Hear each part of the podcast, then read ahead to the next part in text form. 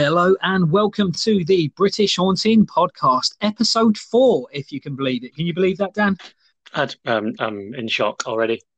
It's gone very quick, hasn't it? It has four weeks in one month. Exactly. Yeah. This this week we are asking a rather unnerving question to you, the listener. Uh, we are asking: Is your house haunted? Is your house haunted, Dan? I don't think so, but um, I was hoping you could help me with a guide of some sort. I'm not sure. you come to the right place. Hey. Uh, that's right. So this week, uh, again, you, you may have seen uh, some of our um, pictures or messages on social media. We are asking, "Is your house haunted?" Uh, we're going to be going through essentially um, a uh, multi-step guide to uh, to, well, common symptoms, really, if you could call it that, of a haunted house. Um, some of these might sound quite familiar, some might sound quite strange, but either way, all of them are quite unsettling and a little unnerving. So hold tight, go and grab yourself a drink if you can. Uh, wherever you are listening to us this week, um, we want to thank you for joining us. Sit tight and get ready for episode four of the British Haunting Podcast.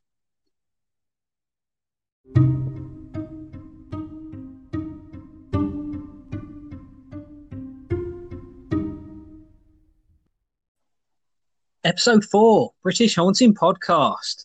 Uh, again, this week we are asking, is your house haunted? And we're going to be bringing you a multi step guide to being able to hopefully answer that question with some assurance. Um, I uh, want to introduce you to Dan. Dan, hello. Hey, Steve. How you doing? I'm good, thank you. Um, yeah, it's been an interesting week. Uh, a lot has happened. Um, I've got some news. Would you like to hear my news, Dan? I would like. I'm. I'm very ready for news. I mean, I, I think you know it, but for the sake of listening and creating a podcast, perhaps the the listeners at home might. Um, so this week, after many years of of uh, working quite hard, um, I, I, passed my course, Dan. I've got my qualification. Hey. So yeah, you are Doctor Steve. I am officially Doctor Steve. Yeah, so it's uh, it's, it's quite a relief.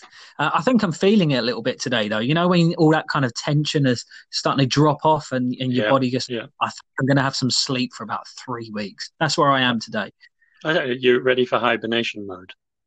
I think I am. Yeah, I'm ready to. I, I know Christmas is like what a month away, but I think I'm ready for that that big Christmas dinner, and you know that kind of sleep Okay. that you want to have after a big roast. Yeah, That's yeah. where I am. So you've been out. You've been buying big bales of hay and sort of essentially creating a giant nest in one of your rooms. Have you? What's weird is it's almost like you've described my last three or four days down to a T. So Well, yeah, that's good. I mean, Yeah. I, I, I'm hoping that you have been doing that. Um, if we could put some pictures on Instagram, you know, the British Haunting Instagram has the room for you to be able to just put up your nesting pictures, you know, where you've sort of burrowed yourself into a little. I'm expecting you to look like a harvest mouse of some sort, at least. I think I So- think uh, yeah, I think we're onto something there. It might be a slight different angle. Um, for anyone new to the podcast, they might be a little concerned, but that's by and by. Um, returning the question, Dan, how are you? Yeah. I, I'm good. I'm ready. I've you made people may listen and think, "Hey, he sounds a bit better this week." That's because I invested twenty pounds or so in a little microphone, and it seems to be working quite well. So Sounds quite great like this it sounds a bit better than the headset that I used for work, um, Yeah. which last week was a little bit breathier than I would have hoped. Was Um, that your call center head headset? That was the, that was essentially what we, you could call a call center headset. Yes, I mean, Yeah. you know, in essence, that's what I'm doing as a job. So, you I, know. I think I think you're, I think you're playing that down a little bit for the listeners at home. Um, Dan is a mental health professional and uh, and wears many different hats in his role and does a great job um, keeping uh, members of our community safe and well. Um, for for people listening, though, it might you know it might sound a bit odd, like as if perhaps we're in a room but we're talking as if we're not. Well, we are in rooms, just separate rooms from many different miles away because of the national lockdown. We're still recording this from uh, remote locations. So, uh, um, so do bear with us. Um, but we are absolutely loving this adventure and ride with Well, yourselves. Sorry, Dan, you, Absolutely. you carry on. Yeah, yeah. So, I mean, I was wondering uh, whether as everyone else was, whether you were wondering whether there really Mm. was anybody called clairvoyant out there. You know, last week we were sort of speculating that Mr. and Yes. Mrs. Voyant might have some family. Well, anyway, it just so happens that there is. And I, of the many, I have chosen three. So Oh. are you ready to go through those? Uh, yeah, go for it. Yeah, I'm ready. I'm ready. So I don't know about you, but I quite like the Marvel universe. The first clairvoyant is someone who goes by the name of Black Widow. Now you you might be thinking, surely Black Widow is Natalia Romanov. I was thinking that. Yeah, yeah, Yeah. I'm sure you were. I'm sure many people out there were too. But this one is uh, the name on the passport of this lesser known one is uh, Clairvoyant. She's a Marvel character, and looking into it, there seems to be a lot of information about this character, but I didn't go into it because you know that's not my uh, it's not my area of expertise, and it's really not going to be. But the second one, probably a Yeah. little closer to home. Uh, Right. The second one was a contestant on RuPaul's Drag Race. You know the show? Yeah, it's, yeah, yeah. Yeah, yeah. Otherwise uh, known as Tai Tyan, this Kiwi drag star is best known for being in season two of the RuPaul's Drag Race. He uh, happens to be friends with a person called Willie Smackintush, apparently. And uh, thirdly, the best oh, one. can I just can I just interrupt you there just yeah, for a yeah, second? I'm ready.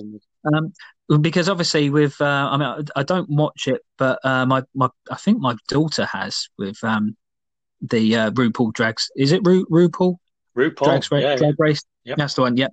Um, obviously, a lot of that is about image and and how one looks. Um, so I have a uh, I have my obligatory dad joke. Would you like to hear it? Yep. What do you call an overweight psychic in a pool? I don't know, Steve. I don't know. Clairvoyant. Hey. Ah! Oh, I needed to get in there somehow. Oh. Oh, please carry on. So the third one on my little list of clairv- people out there calling themselves clairvoyant is someone who, due to the relevance of, uh, you know, I, I know you really you're thinking, please, I want some relevance soon. Um, due to the nice. relevance of the podcast, is a woman whose not real name is Claire Broad, who's probably Okay. inspired jealousy amongst all of kith and kin, as her web address is clairvoyant.co.uk. Now, I've had a look at this website, and this woman is someone professes to be a clairvoyant. She has many, many testimonies from uh, clients Right. that she's met who have used her service. You know, they get in touch with their loved ones who have dearly departed, and they've left uh, like Trustpilot like reviews on her website. So, if you are in a position where mediumship is something that you're into, and you think, well, I would like to know what my uh, my past beloved is doing now, or thinks, or whatever, you could get in touch with clairvoyant.co.uk, and um, she'll probably do you a good service. I, I, it sounds like she would. Um, She that- would. although you have to be careful how you phrase that last sentence. Um, hmm. We- Maybe we- so. if, uh, just for to clear up anything, we don't have any uh, sponsorship or ties with any other We businesses or services whether the it's moment. drag stars or otherwise. Mm. At the moment. It'd be nice to to be able to reach out to some people though. Um, but yeah, like you say, please carry on. Yes, indeed. So there's the three that I found. Just uh, I know that last week I speculated maybe there's a clairvoyant, and I thought I really needed to follow this up. Yeah. and so I Um, did. um, you- do you- do you remember as well last week I said about a psychic umbrella and I used it as a term and we we toyed with the idea of a psychic umbrella being one of the uh, one, of One the, of the items, the quality merch, items, yes. that, yeah, that you could get on the British Haunting website, which will be launching within about ten days, and there's Oh, some yeah. quality merchandise on there. Um, all eth- ethically sourced, of course. Um, and so, you know, we had the idea: do we have a psychic umbrella? What is a psychic umbrella? And if you're absolutely as confused as we are, go back and listen to last week's mammoth podcast, and you'll hear us discussing it. Uh, well, anyway, I thought I would do a little search for psychic umbrella, and uh, once you sift through all the chaff and you get on the uh, the shopping sites, there's a uh, there's a Chinese website oh, that supplies, um, should we say, it supplies items that might not be of the highest quality to other people who might want to flog them then on on services like Amazon and stuff like that. yeah, yeah. And uh, and they one of these companies sells a psychic umbrella. Oh, Um, Yeah, it's, it's in what way um, is it psychic? I, I honestly don't know. I looked in it. I don't know if it opens on its own and you know predicts the when it's going to rain. Predicts when Um, you need to use it. Yeah. Um, Well, so I was quite disappointed. There was there was nothing psychic about it. So I think there's a gap in the market. There Psychic is. Umbrella might be making its way to the British Haunting website. Yeah, yeah, yeah. Um, oh, just a small thing, very quickly, Yeah. before we move on to what this the episode's actually about. When you say supplies, you're not doing a terribly racist accent, are you? no, no, we're, we're keeping this Oh, clean. Because I, I would have been surprised for a moment if you had. No, we'll avoid that one for the meantime. Get shut down by episode five. Absolutely. Shut them down, racist. oh dear me. right. Shall we get on with it? Absolutely. So this week, what is it? 10 signs your house is haunted. Yeah, we might have a couple of bonus signs as well. Cool. We'll see. Oh, oh, We'll you've see some in. Yeah. That's, that's Right, good of you. So sit tight, hold on, and get ready for uh, blank signs. Your house is haunted.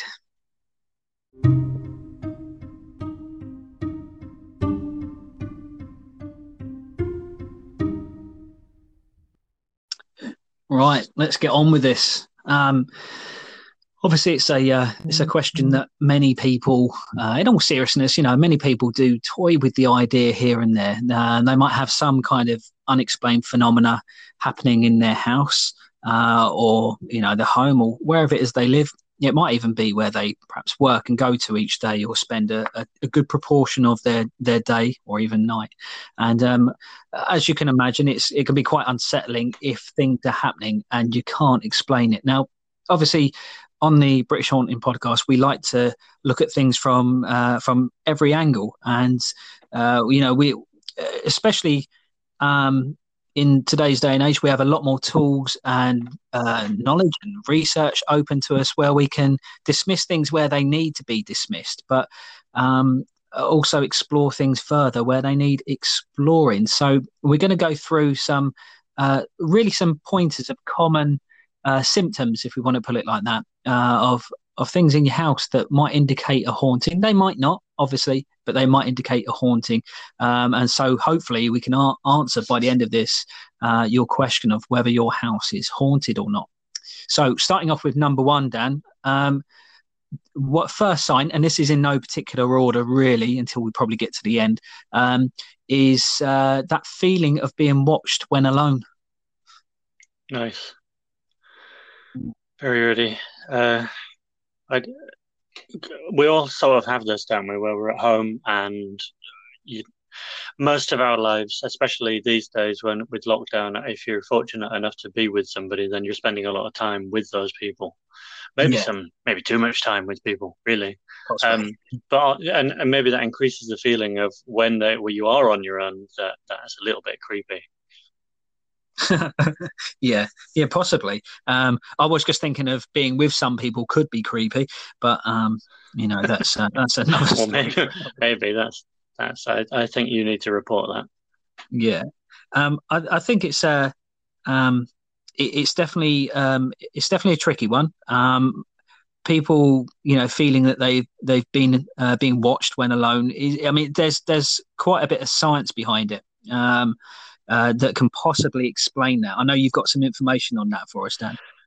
Yeah, I mean, I was obviously when you sent me this, I had an idea. Well, I, I might as well have a look into what scientific reasoning might be, if there is any. Mm. And I, I found that some pe uh, some scientists, as you might call them, um, have studied this and looked into it and found that um, this phenomena of feeling of being watched when you're alone can be otherwise known as feeling of a presence. Mm. And, and this can be, you know, they induced this in some, in their participants in their study and found that people, when in the study, when this happened, the areas of the brain that lit up would have been linked to the, what we call uh, the temporoparietal junction, the insula, and the frontoparietal cortex. And those areas essentially monitor the outside, the inside of the body, and then with the additional um, frontal parietal cortex, also measure your your own body's movement. And when those three parts of the brain sort of get muddled through either being tired or other things, like, uh, I mean, the people that they had in this study originally had epilepsy and other sensory motor problems. Sure. So yeah. they would mess up the signals on a much more regular basis than you or I. But they found that that was part of the issue that these people had. And then if you look into this study, and, and I think the person's name was blank, but I'm, I, I have to look at it again yeah. If you look into the study, they did um, work with robots and essentially staggered being touched and then the feeling of not being touched. And that um, gave these scientific types the knowledge that they were looking for in, in as much as that's what the disconnect was. Mm. Yeah. So it, um, yeah. Sorry, carry on. No, it's good. It's it's the the science behind it I enjoy looking at. So. Yeah, I, th- I, think I mean that that can it can really help. Um, I, I uh, having speak spoken to a few different people and they're looking at a completely different area. Uh, a couple of people I know who suffer from say anxiety, um, and they'll get certain symptoms, uh, like actual physical manifestations, and, w- and when when they've been able to discuss the you know the actual perhaps biological reasons why those sensations are happening. Um, it's helped them to deal with those symptoms a lot more. It's not necessarily stopped them, but it's you know given them the peace to be able to make some sort of sense from it. So, and you can understand how that would be uh, certainly a, a, particular thing here. But obviously, that that feeling of being watched alone. I, I think the important point here, uh, um, obviously, you know, correct me if I'm wrong, but is that whilst there very well may be a spirit of some sort staring at you whilst you're using the toilet at three in the morning, uh, there may also be a reasonable biological reason for that feeling. Um, uh, of course, the silly thing to do here would be to create a false dichotomy, I think, of, say, science on one side and the existence of paranormal phenomena on the other side. And the reason why I say that is because there's, there's a rich history of scientific investigation into a phenomena known as, now I'm going to try and get this right, uh, scopaesthesia. Um, it's, it's also known as the psychic staring event. Um, and uh, it's it ties into obviously what you were talking about there, Dan. Uh, basically, it's an experience whereby humans detect being stared at by um, we say extrasensory means. So I'm not saying uh, you know I don't mean that necessarily in a psychical way, but um, it, it's a it's a natural um, effect in that respect. But various studies have explored um, the reliability, reliability, should say, uh, with which humans can sort of visually detect gazes from individuals. Um, brain imaging, and this is fascinating, but brain imaging has shown that the brain cells which are activated uh, when a test subject can see that they're being stared at are actually distinct from the cells activated when the starer's eyes are averted away from the subject by just a few degrees. It's a uh, uh, the theory goes that it's the ability to sort of pr- precisely detect the target of a starer's gaze, um, and it's it's conferred that there's a basically an evolutionary advantage um, for like, improving threat detection capabilities, which um, sounds like an American military weapon of some sort. Um, but it, it, it's great because it's uh, but it does that as well as facilitating non-verbal communication. So um, so whereas obviously a few people may experience the phenomena of feeling like they're sort of being watched because of an issue, uh, uh, uh because of an issue as you mentioned, obviously like with their uh, front. Uh, correct me if I'm wrong. Was it the the frontal parietal cortex? The, the frontal parietal cortex. Yeah. Yeah. Um, statistically speaking, uh, there's obviously there's many other people experiencing the unwanted stare of someone or something else, um, and they're doing so because that's what their brain is supposed to do. So yeah, yeah, you've got to look out for that tiger in the woods. Exactly. Yeah. So what, what's great on this is that you know there's that we can explain this phenomena, but at the same time, it's like your your brain is supposed to be looking out for things. So you know what you may be experiencing um, again, as we've looked, there might not be there. You might there might be medical issues which are making you perhaps more hypersensitive in that area, but at the same time, there might be something there, and your brain is doing what it's supposed to do and picking up on it. And I, I love the fact that on that, everything's open to reason. Um, it's great. So yeah, so point one, uh, we will try to get through these a bit more efficiently than we did last week. Sorry for the massively long episode last week. Had a few comments from yourself, but you was all good and very very kind. Um, so uh, yeah, reason. Uh, point one is uh, the feeling of being watched when alone. Um, number two, um, and uh, th- this might happen with yourself, Dan. I know that you like spicy food. Um, is a feeling, a feeling a sudden and inexplicable change in temperature or a sudden static electrical charge in the air. I don't think that would be inexplicable. if the implication is that it, it's um, due to changes that are from bodily functions, then that's not inexplicable whatsoever. I, I, suppose, yeah. But you do have a spicy diet, Dan. Yeah, I can't. Well, you know, got pepper, to. But... Yeah, yeah. You got to try it. Yeah. Uh, so, what, what's your thoughts on that, Dan? Not the food, the well, inexplicable change in temperature. Again, the very short answer to this is that there's potentially, uh, you know, creaky floorboards, air pressure changes, humidity changes, different things in the home could cause your home to sound like something's happening in another room when actually it's yeah. uh, when it, it's the way the houses are especially if they're old. And you could also be looking at condensation and electric connections between you know that cause fl- lights to flicker etc yeah. You know passing yeah. cars in the window. Those could all yeah. explain it from a scientific or a rational point of view yeah, I think we like to think that we live in these perfectly sound houses, you know, and, um, and actually there's usually a lot going on. Um, there's um, uh, I had a leaflet through my door, uh, from my front door this week from the government saying that I can apply for an eco house grant or something. And basically, it's a voucher yeah. to get some free home insulation in the loft or for some thicker windows. Yeah. Uh, do you reckon that'll stop the, the ghosts, Dan? it, it might stop the ghosts. It may also mean that you can make sure your house is warmer. And I don't actually know if your house needs to be any warmer, to be honest. I, oh, I, like think, inferno, I think you could do some sort of reversal thing and say to them, look, actually, if you could take more out of my loft, that'd be great. It would be nice for those listening. Uh, my house gets ridiculously hot. I'm forever opening up the windows trying to try and uh, try and cool it down. Um, but that, that's an interesting point because obviously this time of the year, uh, you might start thinking about putting your central heating on. Um, you might have had it on already for a while, but um, uh, we like to keep it cool. Um, so uh, you, you, and it's worth noting that you get a lot of tapping in the pipes uh, this time of year. Very, very, very common because where the air is moving through them. But that's very not to say that um, you know that the what you're feeling isn't um, some kind of uh, you know some kind of ghost element. Um, so getting back on point, the, the phenomena sort of experiencing a drop in temperature actually has a uh, actually has a proper name uh, in terms of um, psychical research.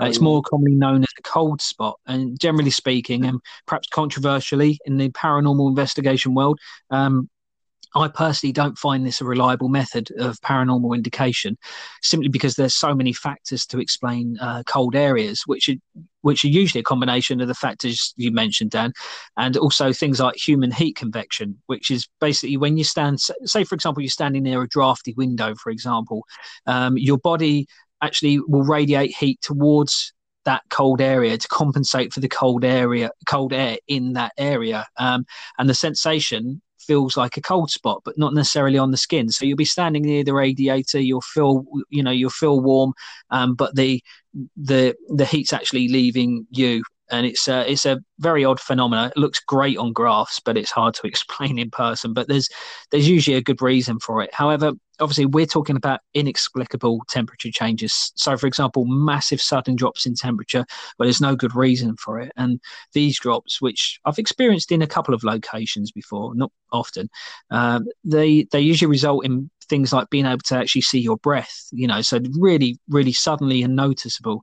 Um, and these drops affect everyone in the room and not just one person experiencing some sort of psychic phenomena. Uh, cold spots are notorious for, say, like one person walking in a, in a room saying, "Oh, I can feel." A, you might see that on some of the TV programs, and you know, someone going "I can feel a cold spot in this room," and perhaps it's where Doris died all these years ago, and everyone else is just standing there going off of what they've said. So it's not to say that that doesn't happen. Uh, I don't know about you, Dan, but I don't know who Doris is. She may or may not have existed, but um, we're talking about real, um, uh, sort of indisputable kind of like, you know, there's no reason for this going on.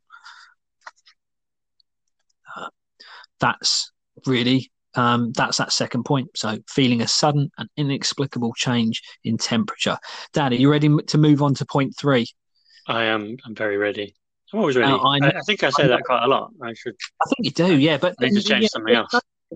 It's good to know you're ready. Um, um, now, this takes me back a bit. Um, I, not that I necessarily watched this program loads when I was a kid, but it was on TV. Uh, have you heard of a uh, kids program called The Borrowers?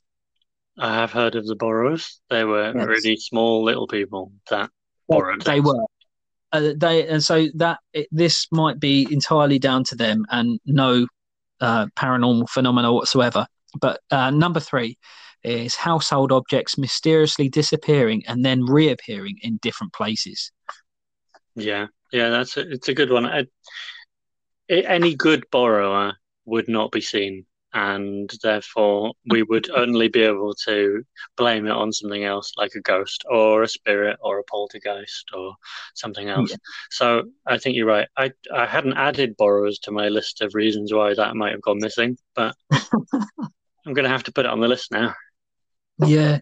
And you know i think when, when we was discussing this um obviously uh um, there, there's lots of different uh, perfectly normal reason, especially in today's day and age, why this could happen. You might live in a in a house of multiple occupancy. Um, uh, you, you, know, like people could be taking stuff. Um, what what about your your other half, Dan? She ever move anything around? Oh yeah, only just today. It was I I like to have things in a certain place, and then you think, well, that seems like a reasonable place to put that you know, and then someone else comes along, puts it, moves it around. I have a habit of moving things, thinking at the time, I'm definitely going to remember that I put it in there. And when she asks, where is this? I'll say, oh, yeah, it's in there. But the thing is, I forget everything. and and so I, she'll say, oh, did you move this thing? And I'll say, nope, not at all. I had no, I, she definitely didn't move that, which is both pride in having not moved it and also because I forgot.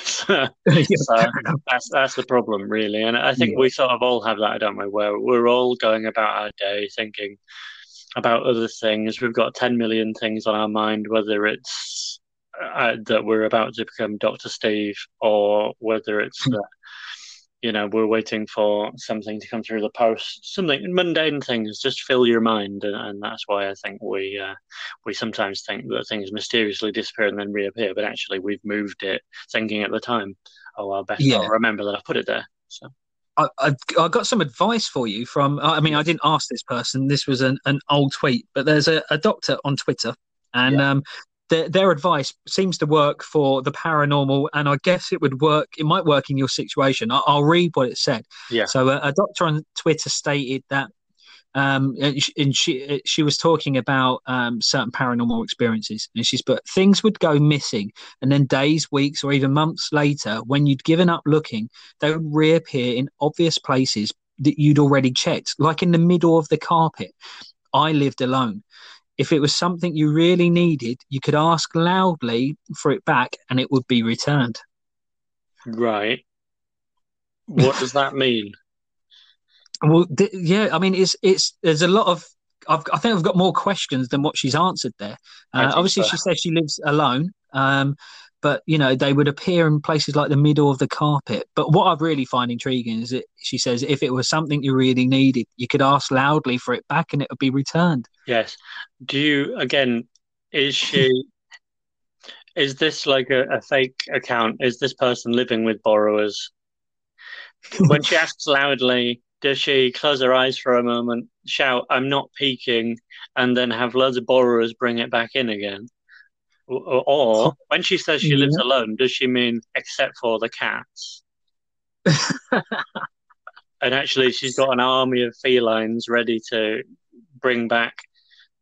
There's so many questions, so many there questions are, that have taken on so many tangents. Can I give you a little story about my my own personal experience? Um, yeah, you can. Yeah.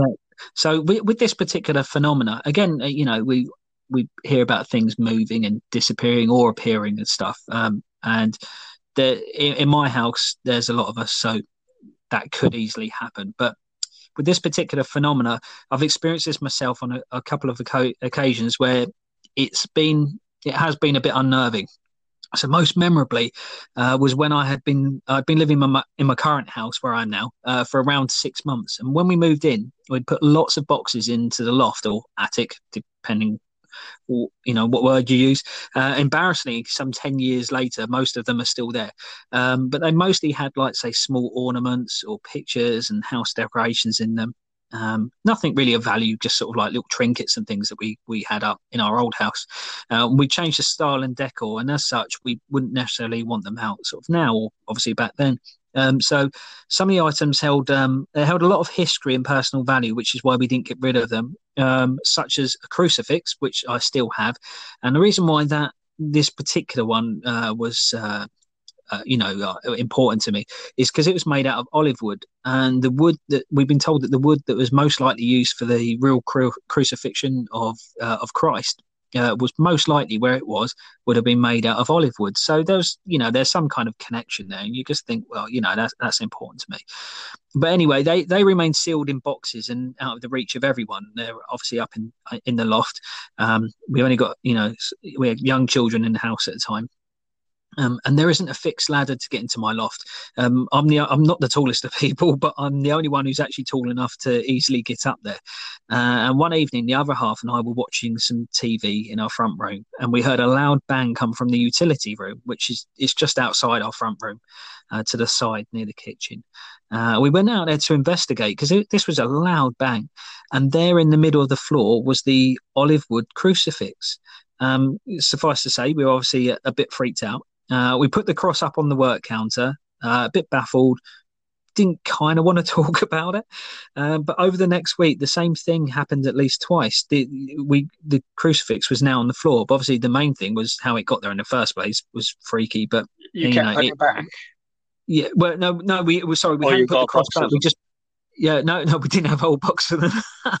we just Loads put the crucifixes. We, yeah, well, yeah, we ha- we do have a few, but this one's very, very distinct, and right.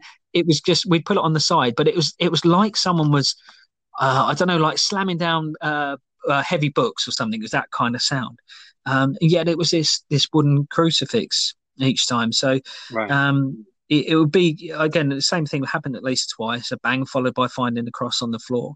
Um, I kept the crucifix, um, but I returned it to the loft um, and keeping the creepiness going. When I got into the loft, all the boxes at the back of the loft were still sealed with the original seals put on them from when we'd moved. Um, mm. Others, uh, others who have had this kind of problem with sort of unseen entities have had success in confronting them about it. Apparently, um, confronting we, the, the wait, wait, confronting the entities. Yes, as like if, if something's moving, like you know, it, if something was moving this crucifix, which it wasn't us and no one else could have possibly got it, right. um, some people have who've experienced this So, um, you know, having a chat with a couple of people online, they, they seem to have had success uh, with confronting whatever it is might be moving. How um, would you so, go about? I don't want to go off topic or on topic too much, but how would you go about yeah. confronting them? Would you be like two knocks glad... for yes, I'm buggering about, one knock for no, sorry, I was just clumsy.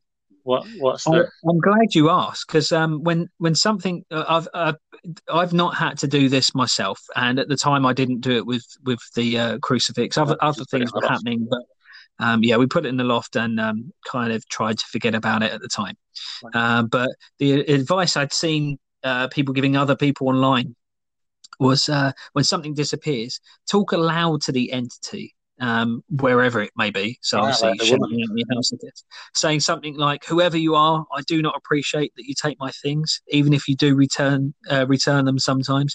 This is my house. Do not cause disturbances, frighten me or my family, or take my possessions. Do not take them anymore.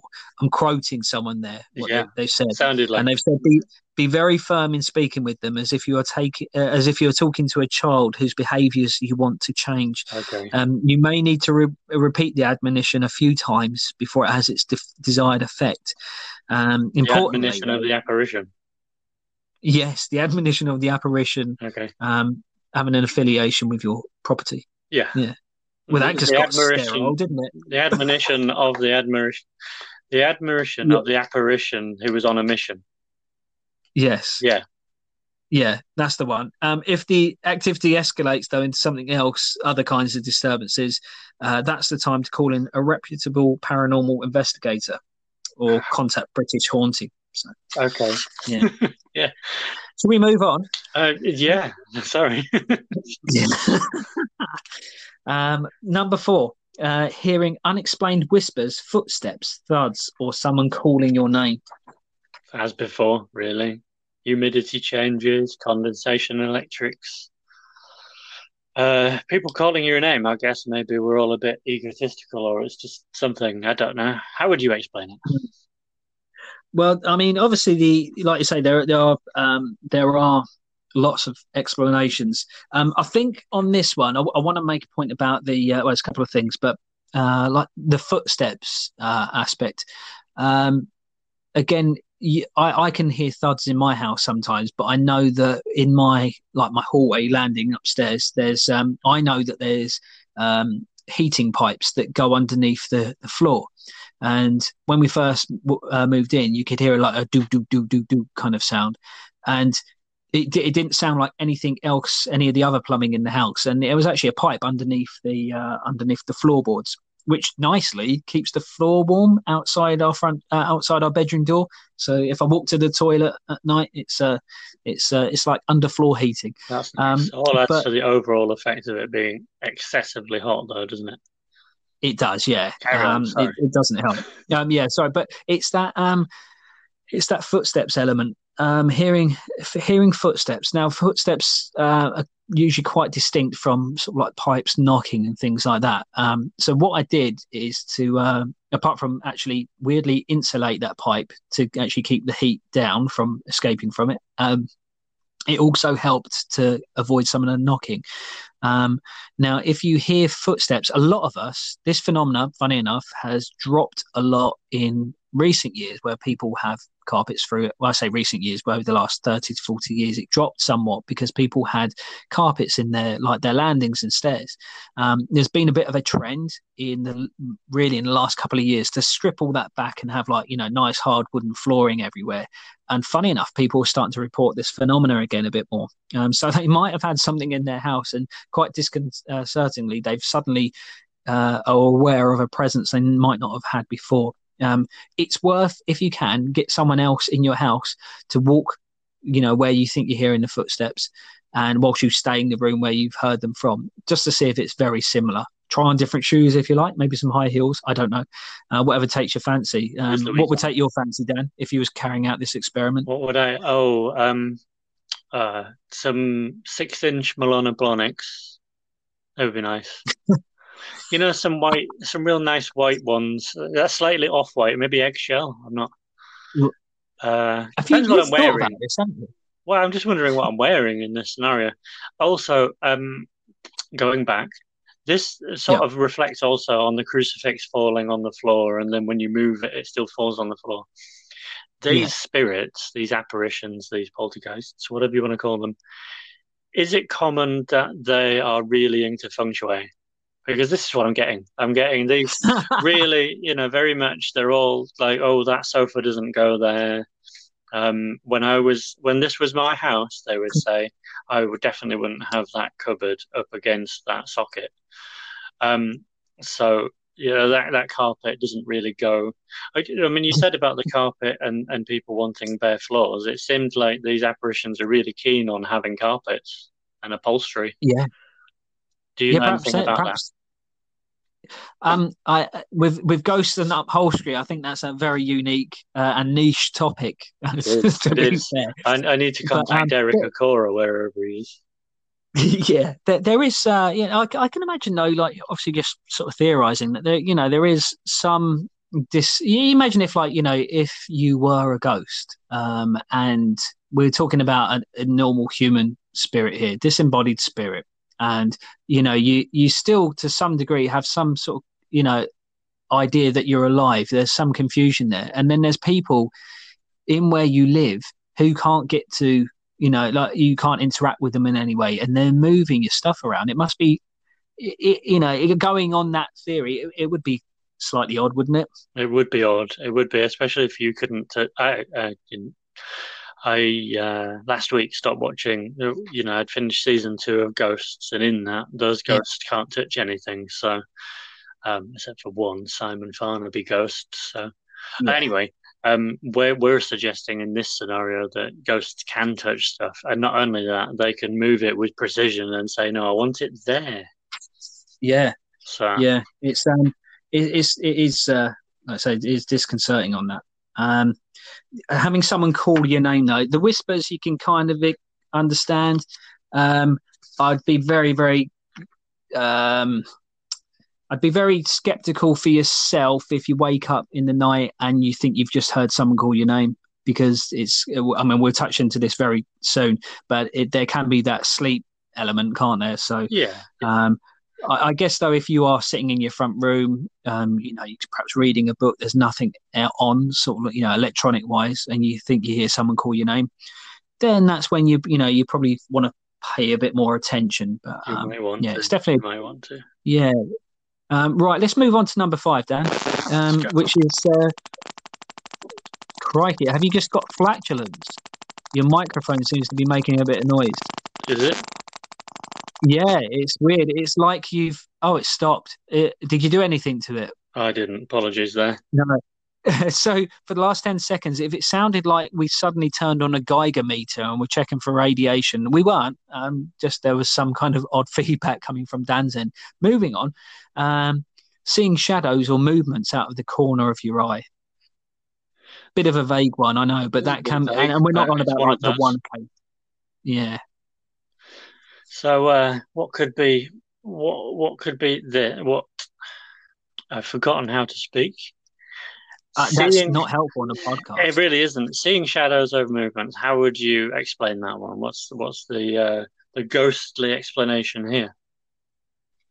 Um, it's it's a difficult one, but I'll um I'll I'll I'll, I'll try my best because um you know, obviously when when we're tired, and we're, I'm talking about, for example, at night and stuff. So uh, it, at night when we're tired, we need to be aware that because of the nature of being tired and the construction of our eyes, um, that we we basically need to apply extra scrutiny to our own claims of thinking. Uh, that we've seen a spook or spectre, as I've mentioned, but um, there, there still remains an argument for the uh, for the trickster nature of some spirits. Um, mm. So if you go back to, I think it was episode two when I spoke about ghosts and demons, and I mentioned about um, the trickster element, um, because there's there's always been this kind of uh, associated naughty element, if you want to put it like that, with a, a, large number of ghosts for for whatever reason, and that that's a whole topic on its own. But um, the the argument for the trickster nature of some spirits, particularly hostile spirits uh, that want to scare us,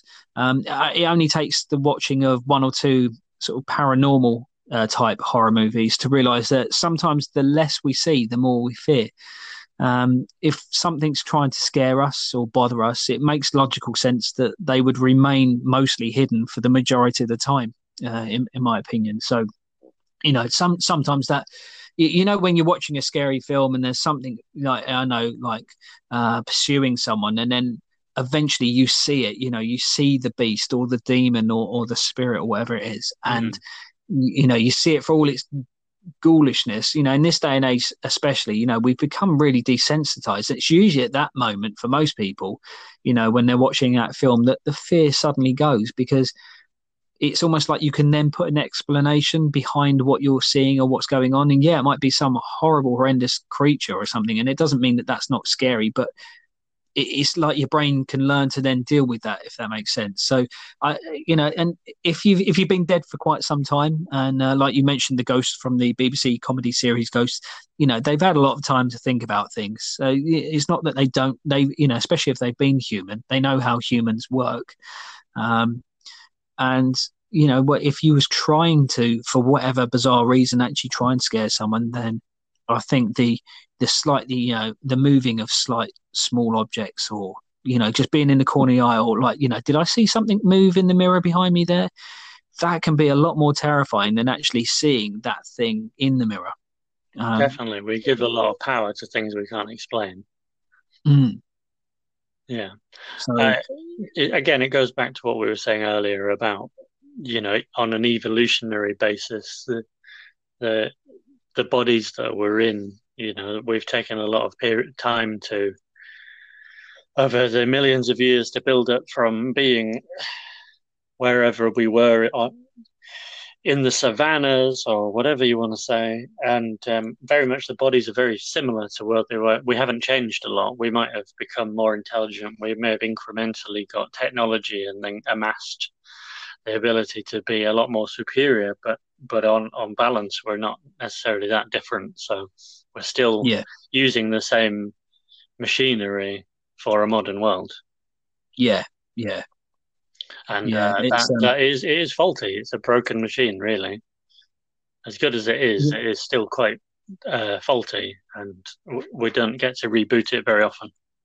Yeah, I, I on on that on that note, and I, and I completely agree. Um, and the, there is so much we we have so much stimulation in our brains nowadays. You know, there, there's so much going on trying to get our attention. You know, throughout the day, like constant notifications, little lights flashing here and there. Um, that uh, for many of us, we've you know we've become um, overtly sensitized to to things like that, but at the same time, sort of desensitized to perhaps our feelings on that. So, um, it, this this one perhaps more than the others we've mentioned so far. I, it, although it can be really disconcerting, um, I, would really try to you know go for a process of elimination of what those things could be, and try if you can to sort of you know really get sort of more in touch with your your sort of your natural kind of feelings, your natural sort of judgments on on those things, um, because there can be a lot trying to uh, you know distract you. And if you're feeling that sense of dread with it, it might be worth paying attention to. If it's just something that makes you jump, then it's probably not anything worth worrying about.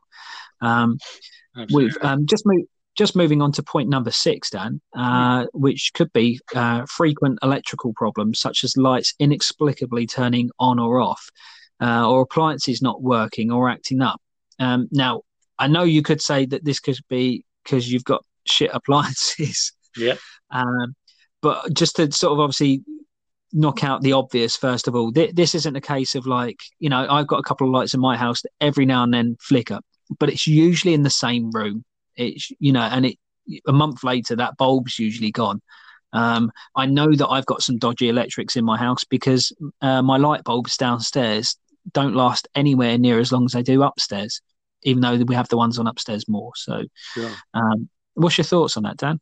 Yeah, I, I think uh, I'm. I think maybe I'm lucky because we are we have lots of electrical appliances that run quite frequently, and they don't usually have issues. Mm-hmm. Now and again, our internet internet's slightly dodgy, but I think that's the same with everybody. But I, I am doing this podcast, and uh, you know, I'm enjoying it. Listen to what we have to talk about, but I obviously am much further on the skeptical end of everything. Uh, hmm. or, you know, there's a possibility that I just haven't been in the situation where anywhere I've lived is haunted or met a ghost or anything yeah. like that. So yeah. um, I can't contribute that much on this one. This is hmm. something where I haven't experienced it at all. Have you? Yeah. Um, I've I have a a couple of times. This is a, but this was going back a long, long, long, long, long time ago. So um, uh, in my uh, it wasn't my first place I was living with my mum. I think it was our second second place. It was a, a block of flats. Funny enough, this is uh, it, it, will be mentioned at some point within uh, a book that uh, hoping to hoping to bring out um, probably middle of next year if it, if okay. I can actually get to writing and uh, yeah. um, and it'll be using the British haunting title. Um, nice. So it's uh, uh, and it, uh, covers a, a, few different experiences and a few experiences of uh, experiences of others within the town uh, that I've grown up in. Um, but one of the things I had was with lights um, again inexplicably turning on and off. And the reason why I know that this particular phenomena, when I experienced it, um, was something more untoward was not just because the lights turned on and off all of a sudden, because you can get that in an electrical storm. Um, so we're not just on about that, you know, all the time. I, I, saw the light switch go on and off. So we had the old, they're, um, they're called rocker switches. Uh, for mm-hmm. if you if you're uh, if uh, obviously you might be listening to this, and I know we've got a couple of American listeners, so thank you um, for over the pond there listening to us. Um, so I don't know the terms that you guys might have, but essentially a rocker switch is rather than the normal kind of like um, I, I, don't know how to describe it because your normal sort of flat um, light switch.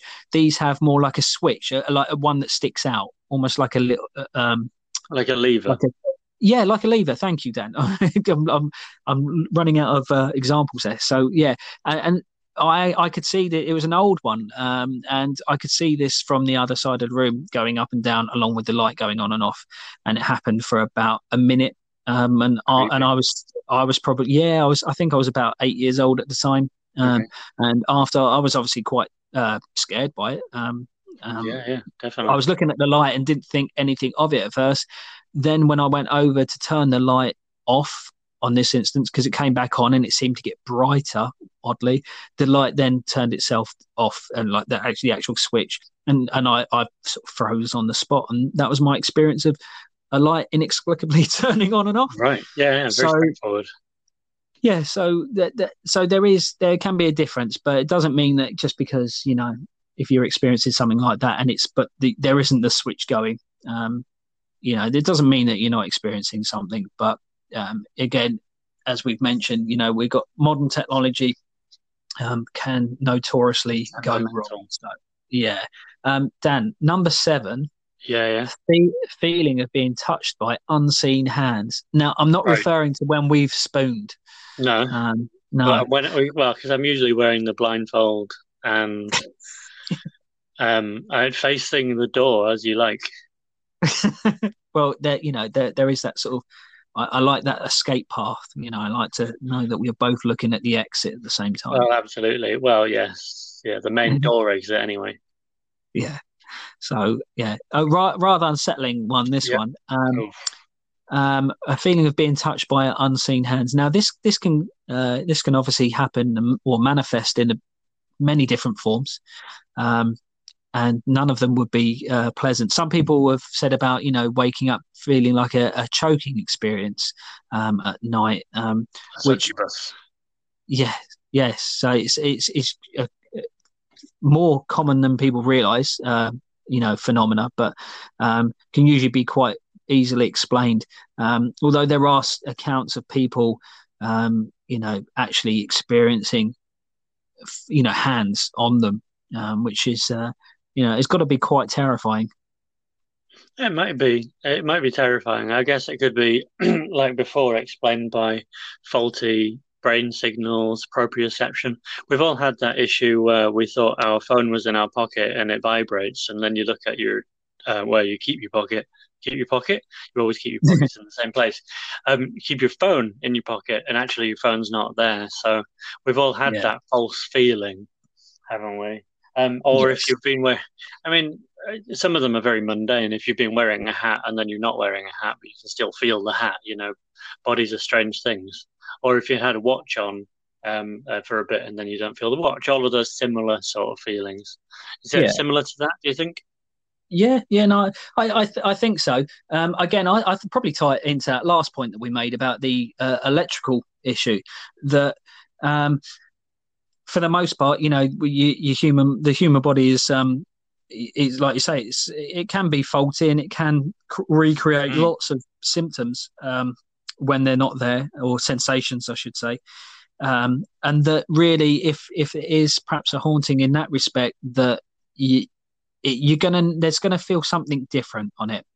Um, you know, there's a there we do know when there's you know someone's got their hands on you, um, and yeah so yeah, I, I, think on that one you have to. It's a real, um, it's a real subjective um, test. You know, re- really search yourself and you know try to explore the other options first of all. Um, Dan, moving on swiftly to number eight, um, unusual smells as an unexplained uh, as unexplained perfume scents, flowers, cigars, cigarettes, food, or even the stench of death and decay. Ugh. This one doesn't sound good. I I, I sort of wanted, as I said, wanted to have a look through, see if I could find things that would explain these ones. This one is a bit different, and I don't think I. I mean, there may be an experiment somewhere out there where a double blind scenario. Yeah. I wouldn't know, but I couldn't find it, and I didn't. You know, I didn't find it. So, can you explain this one to me? Well, yeah, I mean, if if uh, certainly if you've got the unexplained perfume or you know some kind of eau de toilette going on, it could be that your spouse is actually having an affair. Um, either that, again. or you have got yeah, okay, either that, or you there's I'm a history. back in. um, uh, it's either that, or you've got a powerful spirit lodging in your house. Um, oh, what I would say on this one, one or the other. yeah, it's one or the other. Either your spouse is having an affair or there's a powerful spirit. There's no other oh, logical explanation. That's it. Um, yeah, I, I, won't go into this one too much. I'll just leave it as it is. The unusual smells, um, and I don't. And these are unusual, as in they shouldn't be there. The perfume you've never smelt it before, and no one sprayed anything. Um, cigars and cigarettes is a common one, and that's uh, weirdly um, that one has usually been where people have uh, either before or after experienced poltergeist activity. So that's an odd one. Um, I imagine if you could smell stench, the stench of death and decay, uh, just a practical note, do what I did and move your sofa. I found three mice that my cat had killed and they'd been hidden under there for about three months and it was disgusting. So do have a an inspection around your house, but it's um, it's a difficult one. Uh, all I would say is on that, if you've got this phenomena going on, um, get in contact with someone like ourselves. Okay. Um, I think if you invite Father Jeremy round to um, complete the exorcism, he will also move your sofa and find your dead rats. yeah, or just do that when you're not looking, won't he? I have commi- com- I have completed the exorcism. Also, I found these. Yeah. yeah. Dan, we're we're yeah. we're we're flying through. We're nearly at time of Spirit of the Week, which I'm really Ooh. looking forward to. Yeah, and yeah. I know you are as well. Um, couple oh, out first of all before moving yeah. on to that. Um, uh, I've got a little cracker for you this week. It's quite scary, and I know you've got something awesome planned for us this week. Oh, I've got something. I've got something. Uh, right. Um, number nine, Dan. A feeling of grief or sadness yes. in specific rooms or specific areas of the house. Now, this one's interesting. This one is interesting. Tell me about this perspective of haunting, and uh, and I'll tell you about science. Um, well, I mean, for me, I've not I've not experienced this phenomena. Um, I've I've uh, encountered people that have. Um, um, okay. As I say, I mean, it wasn't a feeling for myself when I've had something similar. It wasn't a feeling of um, of sadness, but it was uh, it was a, certainly a feeling of unsettlement, um, like something wasn't quite right. I have a little story about that, and I'll, I'll go yeah. into that in a minute because um, I'm I'm quite interested in mm. in the science element on this. To be fair, um, yeah, science. Well, what, I, what I've found.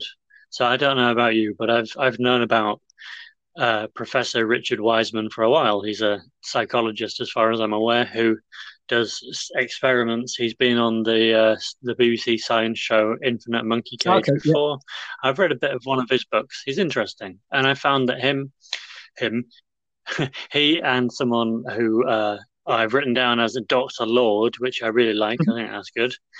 Um, they completed an experiment in 2003 where they used an extreme bass sound known as ah, infrasound. Yeah, and um, when they played this to participants in their study, it produced fear, anxiety, and chills in its participants.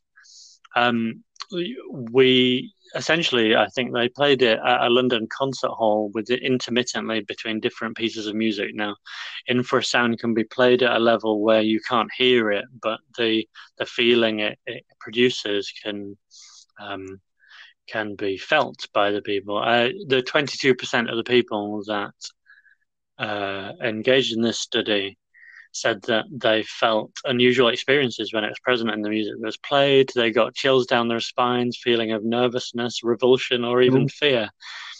We we might be familiar with it as well because in, in places like Guantanamo Bay, music is used on a repeated mm. basis. So, so, I think Metallica was one of the yeah. famous ones. Yeah and um, infrasound and, and sub-level music has been uh, used in these torture techniques. So it's it's not new to experience that. But what I didn't know was that it could be that natural sources of infrasound include wind, air conditioning, traffic, things where sub-level sounds can be heard in particular places. So it could be a coincidence that you're in a room that feels pretty spooky. You may be experiencing some of the things we've yeah. already said, and also this at the same time.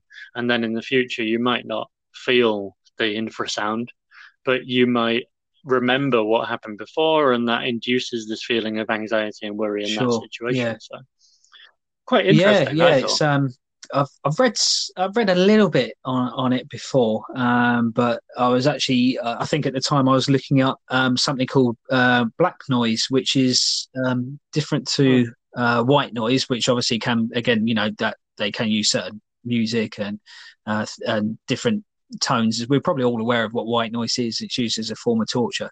Uh, and weirdly, black noise is the absence of sound, and it's um, it's a strange phenomena that you can uh, they quite often people getting in helicopters experience and it's that and it's actually the absence of the sound the sound leaving like an air vacuum um, you can re- recreate it yourself actually if you're driving down say like a long straight road in your car um, and if you turn if you just you keep all the windows up except say the driver's window um, or if you're in the passenger seat. Oh, yeah, and you know when you turn put the window right down and you're going, usually you have to get to the right speed, usually about 60 miles an hour or something like that. I know it's um, mm. I'm going by personal experience, sort of driving down certain roads. Sometimes, funny enough, coming to see yourself, um, and and it's it's a horrible sensation, isn't it? it actually hurts. It's um, uh, and that's called that's called absolutely. Uh, you have to crack open another window to that's to it. Yeah, yeah, to, yeah, to balance out the pressure. Um, so that that's an interesting sensation. But oh. on your point with infrasound, um, personally, I've never felt sad when experiencing extreme bass.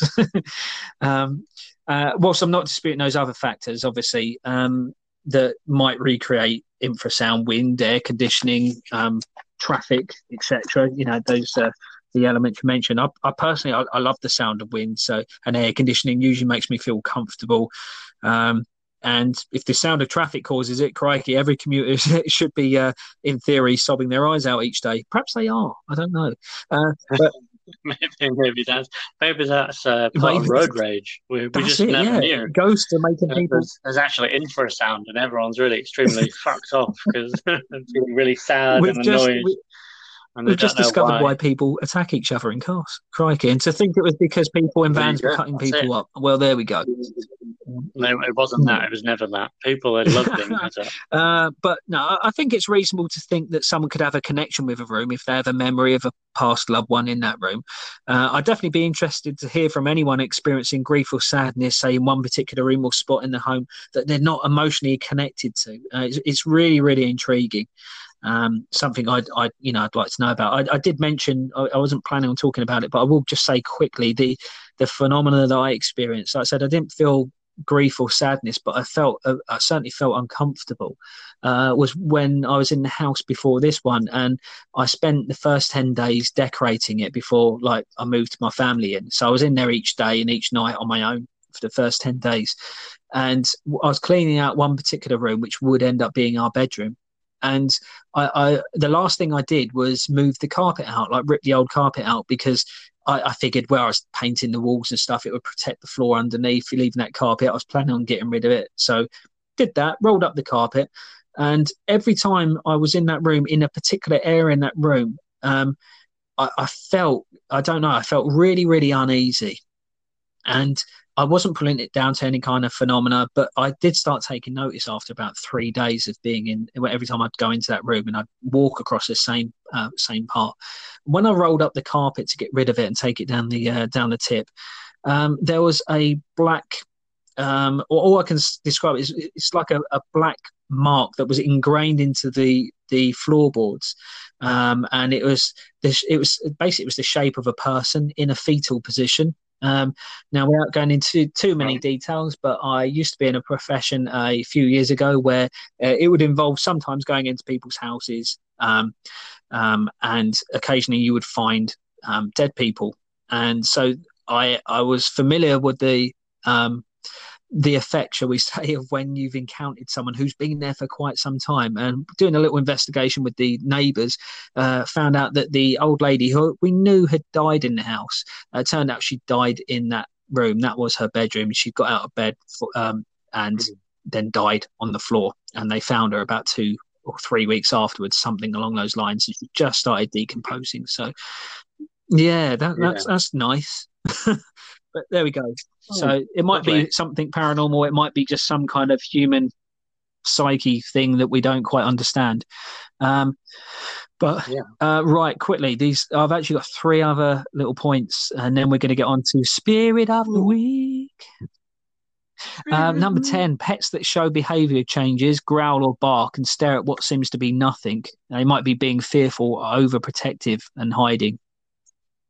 Mm. So that that's a that's a common one. I don't think that really needs much explanation. People know their pets. If if your yeah, if yeah. your dog or cat or whatever whatever is being uh, you know uh, acting differently out of out of turn, and it's not you know for any obvious reason, uh, barking at something that perhaps isn't there. Maybe there's something is there.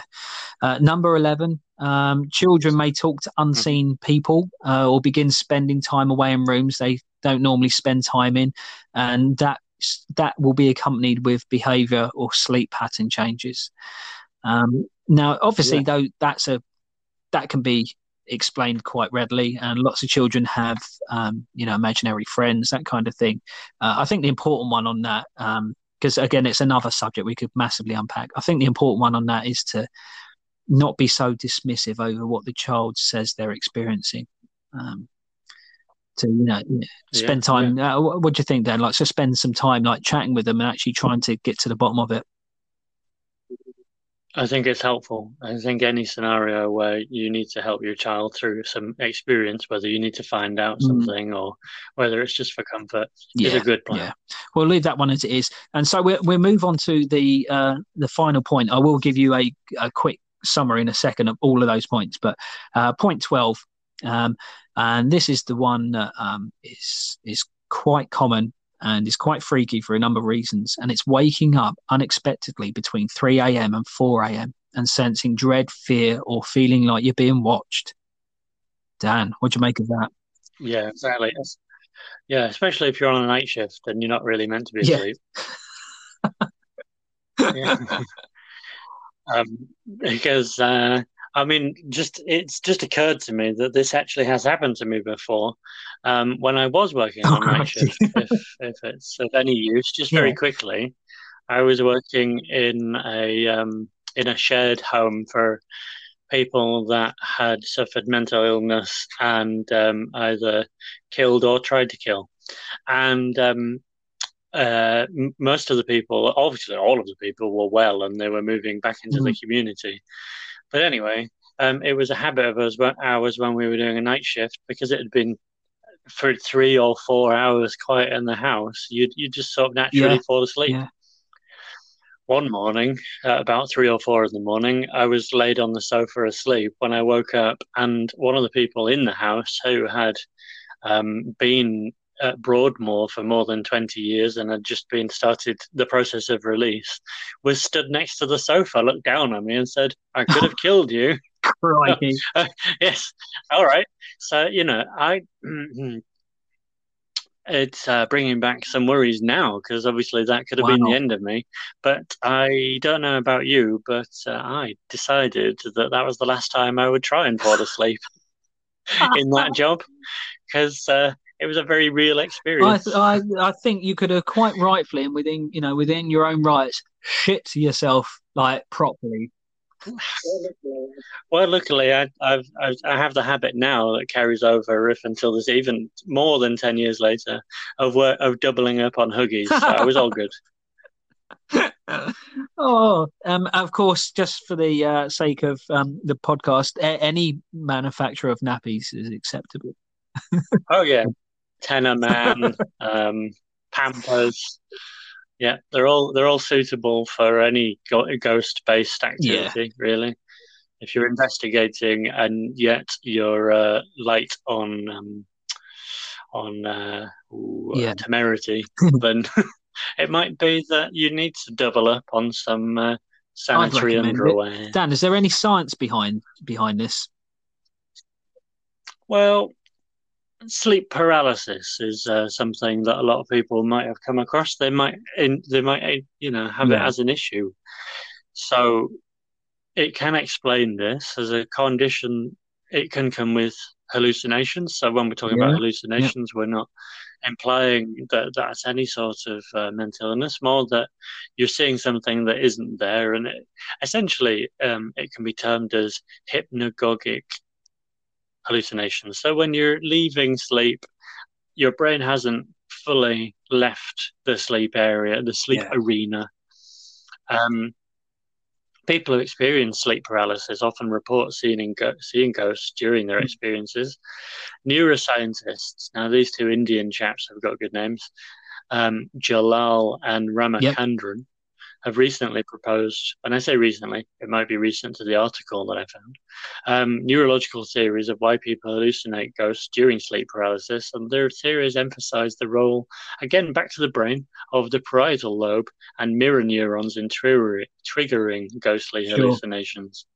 So it's, you know, we're going back to, um, and, and it'll maybe be the theme of this episode, how the brain is built to see things and to do things, but also because of how it's wired, it sometimes can be a faulty machine doing things that we don't expect it to do.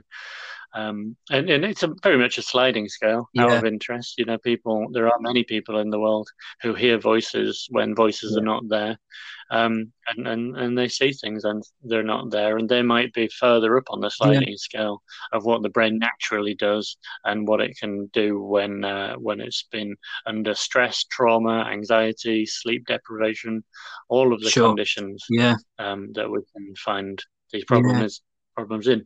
Is there a more ghostly um, explanation? Well, yeah, yeah, there is. But uh, just just on one point you did mention when you you know you said um, uh, and I think it's really important, especially given the climate we're in at the moment and stuff, um, to, to remind uh, listeners that when we obviously mentioned mental health at one point there, that uh, you know me- mental health problems might make you more susceptible to things like sleep paralysis. But it, you know and and, no, and the symptoms that can come with that. But if you was experiencing say uh, one of these uh, is, is hypnagogic hallucinations isn't it? Uh, if you're ex- if you experience a hypnagogic, hypnagogic hallucination, um, w- without being too crude, it doesn't mean that you're mental. You know, it doesn't mean that you're you're necessarily you know going to turn yourself into Joan of Arc or imagine yourself someone. Else. It doesn't mean that there's some kind of you know severe problem going on there. Sometimes it can simply be you haven't had enough sleep, and so your brain you know is responding to a slight imbalance. It needs that sleep. Um, but um, yeah, Definitely. but um, and I think sleep paralysis can go some way in explaining certain nighttime based experiences, uh, including the sleep induced hallucinations that uh, Jalal and uh, Rama Ramachandran was that. Uh, yeah, the, uh, Ramachandran got it out first time that Ramachandran discussed, um, but it doesn't necessarily explain the specific waking up at three a.m. Uh, and the reason why I left this one till last is because this one is uh, both is one both common, uh, a lot of people experience this, um, and potentially sinister.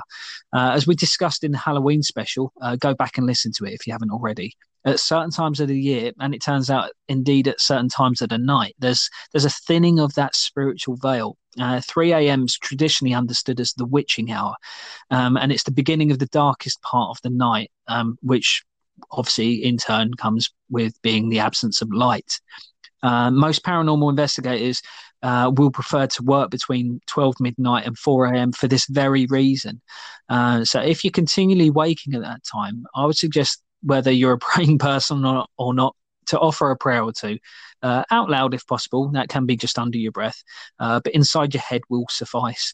Uh, what I would say is is not to attempt to engage any spirits at that time. Whether you're you know whether you're not sure whether you're experiencing uh, something explainable like the sleep paralysis, or whether you think that there might be something untoward there. Uh, because what what we're you know obviously understanding here is that if if there is something there that at that point it's most likely to be say at its at its strongest um, and uh, it, it, there's a lot of um, a, a, lot of documented evidence from um, like certain investigators, like when we looked at Ed and Lorraine Warren, um, who experienced a lot mm. of hmm. their phenomena at that time for that very reason. So you know, we uh, we want you to uh, we want you to be safe and well in whatever capacity. Dan, that that was that was Absolutely. twelve. That was essentially twelve signs of whether your house is haunted. I'm going to read them back off again. Oh, okay, just those as bullet points so people okay. know. So the 12 signs your house is haunted. One, a feeling of being watched when alone a feeling a feeling a sudden and inexplicable change in temperature or sudden electrical charge in the air. Um, household number three, household objects mysteriously disappearing and then reappearing in different places. Number four, hearing unexplained whispers, footsteps, thuds, or someone calling your name. Number five, seeing shadows or movements out of the corner of your eye. Number six, frequent electrical problems such as lights inexplicably turning on or off. Number seven, feeling of being touched by unseen hands.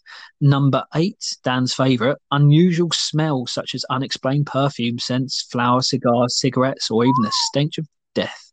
Um, number nine, Ooh. feeling of grief or sadness in specific rooms or areas of the home. Number 10, pets that show behavior changes, growl or bark at, and stare at what seems to be nothing. Number 11, um, children in your house talking to unseen people, um, spending time away in rooms they wouldn't normally go in, uh, and behavior and sleep pattern changes in those children. And finally, number 12, waking up unexpectedly between 3 a.m. and 4 a.m. and sensing dread, fear, or feeling that you're being watched. And so I think that's quite a, a quite a, uh, a, quite a comprehensive list there, Dan. It's a comprehensive list, Dan we've had a we've had a a great blast at that. Um, but I know what the listeners are, are waiting Went for. I know what you're waiting for, Dan. What time is it? Well, it's I think Spirit of the Week.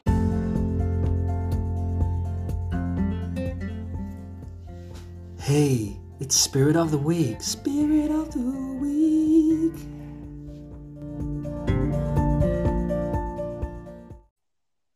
Well, have we got a couple of awesome spirits of the week for you this week? Um, are you excited, Dan? I've never been more excited. So th- this, uh, should, should I start? I think you should.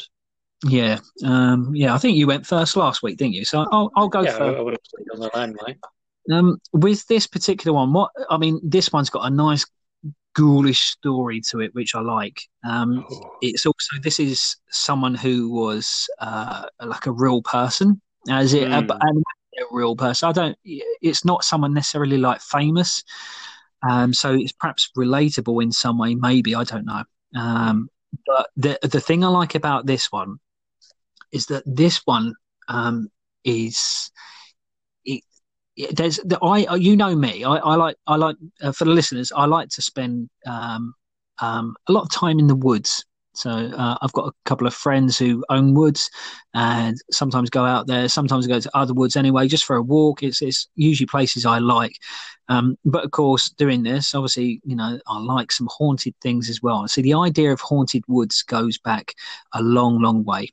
And so, any stories when it comes to you know haunted woodland or things like that, um, they they always make my ears prick up, and I'm like, ooh, okay, I'm interested. The thing I like about haunted woods is that um, they're generally very accessible. So some of the places we obviously mentioned, I mean, to be fair, most of the places we've mentioned involve like large estates and stuff like that, or you know castles, and you can visit them. But obviously, there's lots of other people there. And the thing I like about this is the one I'm going to mention this week uh, it, has got an area which is in England, which anyone can visit, and it's not a high tourist uh, spot. So you should be able to get some nice peace and quiet, and just the sound of a ghost or two. Are you ready, Dan? I'm ready. So my my uh, uh, my story is uh, it's well known for some people. It's Sally in the Woods. So there's a, there's a section of road in uh, in Somerset is that the right accent? Somerset. That was a good accent. So we go down Somerset. There's a section of a section of road. I try and get out of the accent. There's a section of road uh, along the A363 between Trowbridge and Barford, uh, or Bathford, I should say. Uh, and it's the road's known as Sally in the Woods. So you can actually find this if you do a little Google search now. If you've got the chance, you, you put in, uh, go on Google Maps and type in Sally in the Woods. They've named renamed half of this particular road. So it starts out as one particular road name, and then uh, along the way it gets changed to Sally in the Woods. Um, and interestingly, it's claimed to be um, not just in the UK, but one of the world's most haunted um, locations. Um, not because of like it's got the highest amount of ghosts, but because it's got the most real effect as such. Um, there's been uh, numerous car crashes, uh, and even recently there was a landslide that occurred occurred on the uh, uh, on the site. Um, I've got some other information in front of me, so I'm just going to pull some of this up because I, I, took a couple of notes, and I just I want to make sure that the information I'm obviously giving you is right. But as far as I know, there is um, I think it was eight fatality, uh, like eight, not just eight fatalities themselves, but eight fatal uh, car crashes.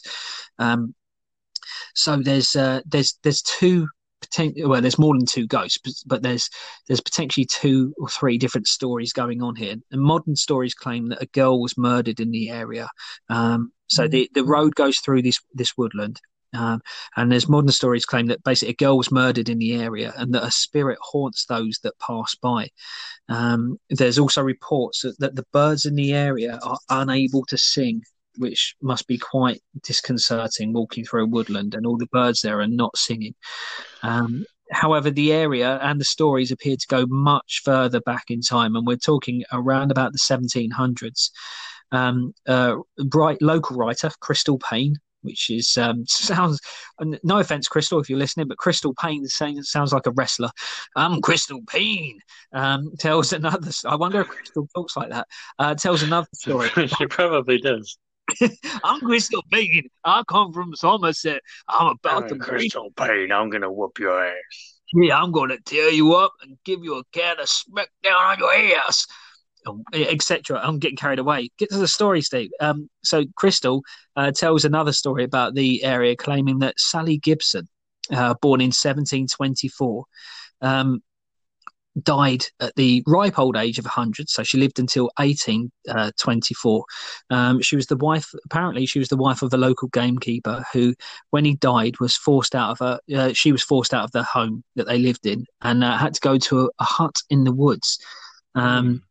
and uh, the longevity of her life is allegedly because of the time uh, well that that longevity of life at the time was attributed to her being a witch. So at the time they thought she was a witch because yeah, um, and she'd curse anyone who refused to help her get things like supplies from from local towns and stuff like that. Um, so uh, it's uh, according to some of these reports, and there are reports, as in like we're talking like newspaper articles. So it's not just sort of like you know someone's just gone and thrown together um, something like you know, because oh, there's this old myth. Well, um, there's uh, a couple of news reporters on here, British news reporters, who travelled their way deep into the centre of the wood. I'm not sure how big this wood is. If you live in the local area, do let us know. But I think it's one for us to go along to sometime. Yeah. Uh, there, there's a tower, uh, old hidden. Uh, t- it says like an infamous tower, but deep into the woods.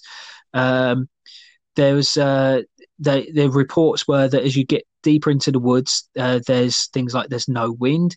Um, yet you can hear crunches of branches and sounds of footsteps um, that seem to circle uh, people. Um, uh, seasoned ghost hunters have said that they've they've uh, felt really uneasy in the area. Um, seasoned, which, uh, yeah, seasoned. So they, they tend to what, put like on, sage, yeah, possibly. um, um, I, carry. I can't think of any seasons right now. Cajun Cajun seasoning. Yes, that's the one. There's nothing like killing a ghost story when talking about Cajun seasoning. Um, oh, apologies. There's there's several um, that certain ghost report uh, ghost investigators have reported other ghosts speaking to them and saying that they are with the witch. Um, witch. Which uh, and there's photo. I've I've just literally found photos of this tower inside. So there's a little stone tower uh, with some ominous uh, graffiti on the inside of it. Um, and uh, I'll, I'll, read you what one of these reporters said that he, he made contact with two children in the. Uh, this is a psychic reporter. He was. Uh, I don't, I don't know if that's how he transmitted his report. He just telepathic sent. Definitely easier. You can homework if you can do that, can't you? but he said there was a brother and sister who revealed that they'd been murdered. Um, the girl had been running away when she was caught and was still distraught about it. Um, and they've been the two children apparently got killed by the witch. But this ties into the modern story um, the claim that a girl was murdered in the area and that her spirit haunts those that pass by. Now that girl, um, which is you know fairly fairly modern, I think it was late nineties, like ninety seven they didn't find out who killed her. They eventually found her body, but they didn't find out who killed her. So Hmm. this psychic, and this is a report from 2017. So what, 10 years later, uh, 20 years later, sorry. Um, and I, they haven't made that connection on here. So I'm, I'm this is br- groundbreaking stuff as you listen to this podcast. Yeah, finding Yeah, more. yeah. This, this is us on British Haunting, bringing you up to date news. So you know, did did uh, did the witch of these woods um, was was Sally the uh, person who killed uh, killed the girl um, and the Hmm. brother as well who was with her. So who knows? Um, so that Who, who rather really knows? there's there's not too much more to say on that one. I just wanted to bring you the um, the story of Sally in the woods uh, again Sally, down yeah. in Somerset. Um, you can if you type in Sally in the Woods in Google Maps in Somerset, you'll be able to find that exact road. And um, I don't know if you can see the tower on there at all or anything like that. It says it's hidden in the woods, but that is one that um, I think I might have to organise some kind of trip. Mm. Yeah, yeah, yeah. Interesting. A haunting That- trip. That was my spirit of the week. Uh, I've was a good one. time on that than I should have done, Dan. But I'll let you go ahead and uh, um, tell us your spirit of the week. Spirit. Well, this one, um, this one's a bit different because I, I, I mean, I stumbled across this. I don't know, don't know what to call it. A shanty, shall I say? Oh, Yeah. Didn't I mean, Ashanti like have like a top ten hit back in like the early two thousands? Maybe. I can't think of what you might mean. Oh, I'm sure there was like an R and B um, star called. Oh, no, you're thinking Ashanti. No, this That's is a shanty, as in Oh. a sea, a sea tune, a song sung, sang by seamen, you know. Oh, Anyway, so if picture this, I'm in an old part of town I've never been down before. You know when you you you're walking in a part of town and you think I've never this is I've lived here for how many years and I was "Nah." it was dark and it, it- clouds as I'd walked towards it clouds were coming over me and uh, I went into this shop and the you know the doors bowed and and when I go in there doesn't seem to be anybody there. Anyway. This was in an old wooden apple box full of gnarled old photos, yellow dog-eared papers, faded writing, and smudged warnings. It was it was creepy, I have to say. And uh, so I'll read you what it said, if you're ready. yeah, I am. Go for it. Tree. Yeah. So I, like I say, I, I don't know much about it, but I have to see if I can do it justice. So here we are. In a room in Drogheda where I was lain, a presence he came upon me. Oh, what be your name? I silence in the room, but I could feel his touch, a feeling that I grew to love so much. And then this bit seems to be from another perspective. Over 300 years I've searched for some meaning. I don't know why you're laughing, it's very serious. And Mhm. all because of Pirates of the Caribbean. Hmm. Um, and then back to the first. On a boat in the ocean where we were wed, he could not ascend, so a medium spoke instead. A silence on the waters, but I could feel his love. A feeling that I could, oh, a feeling that I knew could fit like a glove. And Then back to the, over 300 years I've searched for some meaning, and it was all because of Pirates of the Caribbean. oh, In the town where we lived, soon after matrimony, an illness came upon me. He was trying to kill me. So I hired a shaman to evict him from my heart hole. A soul extraction. I could feel him no more. and then the last bit on this, it's a bit faded, but it says, Over 300 years he had searched for someone to murder, and he had found Northern Ireland's only female Jack Sparrow impersonator. So, so that's that's this week's spirit of the week. If you want to find that story, that's I amazing. like I said, I found you know it was this bookshop somewhere. I think it was a bookshop anyway, and somewhere in town. It was grim, dark, and this uh, some some would call it a piece of parchment. I'm not sure what you would say really, but um, I have it in the room with me. Obviously, I've just sang, and as I've just finished it up, it's disintegrated in front of me. So, oh, incredible! Yeah. So we've got actual incredible. phenomena happening again live. There the you go. Um, just just uh, on uh, just quickly on that Sally on the Woods. Uh, yes. Whilst I was being wonderfully entertained, uh, I had a uh, I had a quick Google search on the map, and it seems, and I might be wrong, but uh, it seems as though if you go on Sally in the Woods, which is right next to Bathford, um, there's a obviously a, as you would imagine, there's a big woodland nearby, and there's something called Brown's Folly. Uh, it's a landmark, so you can click on it, and it looks like it looks like the tower that these reporters might have gone, and it's in the middle of the woods, and it's a big stone tower. It says it's an historical landmark. Uh, and nearby there's something called the Browns Folly car park, which again is in the middle of the woods. And there's a camping site nearby. So you could legitimately go to the camping site, uh, go along to the car park, and make your way through these woods.